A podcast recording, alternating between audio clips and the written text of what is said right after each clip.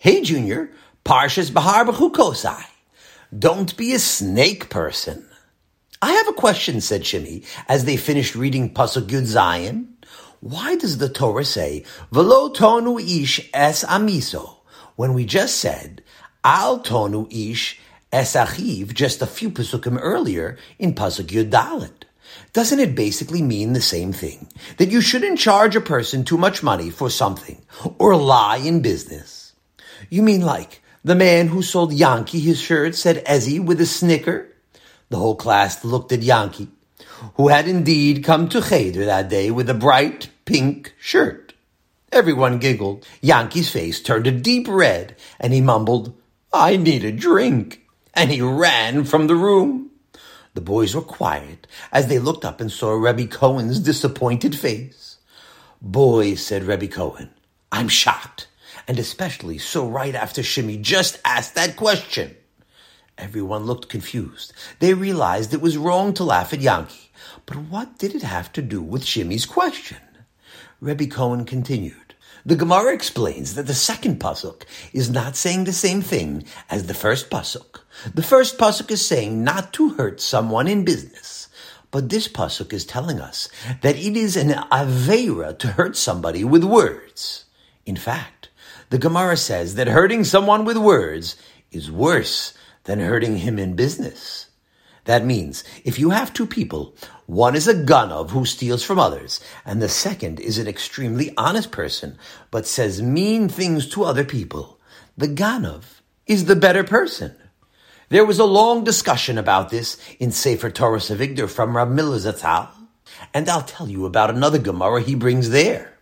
But first, let me ask you, do you remember when we went on a trip to the zoo to see the amazing animals that Hashem created? Now, do you recall which animal the zoo worker said was the scariest? Not the big lions or the tigers. No. It was the snake. Why? Because if you accidentally walk past a lion or a tiger when it is full, it will usually not do anything to you. Since they are not hungry, they won't attack. But a snake, even if the snake just ate a big meal, if you cross his path, he is liable to bite you for no reason. The Gemara says that la'asid lavo, Hashem is going to put on a show for us to watch. But this won't be a cute little show for kids. In this show, Hashem is going to bring all of the wild animals onto the stage. All the animals will be on one side, while the snake will be on the other and the animals will start yelling at the snake, You rasha! Why did you bite and attack people for no reason?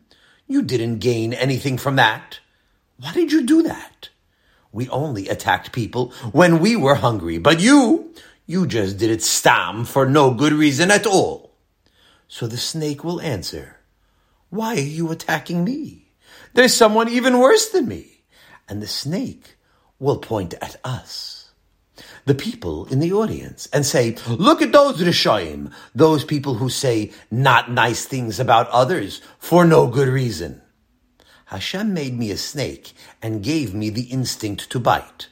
But people have Bechira. They knew there was nothing to gain by saying mean things about each other. And yet, they did it anyway.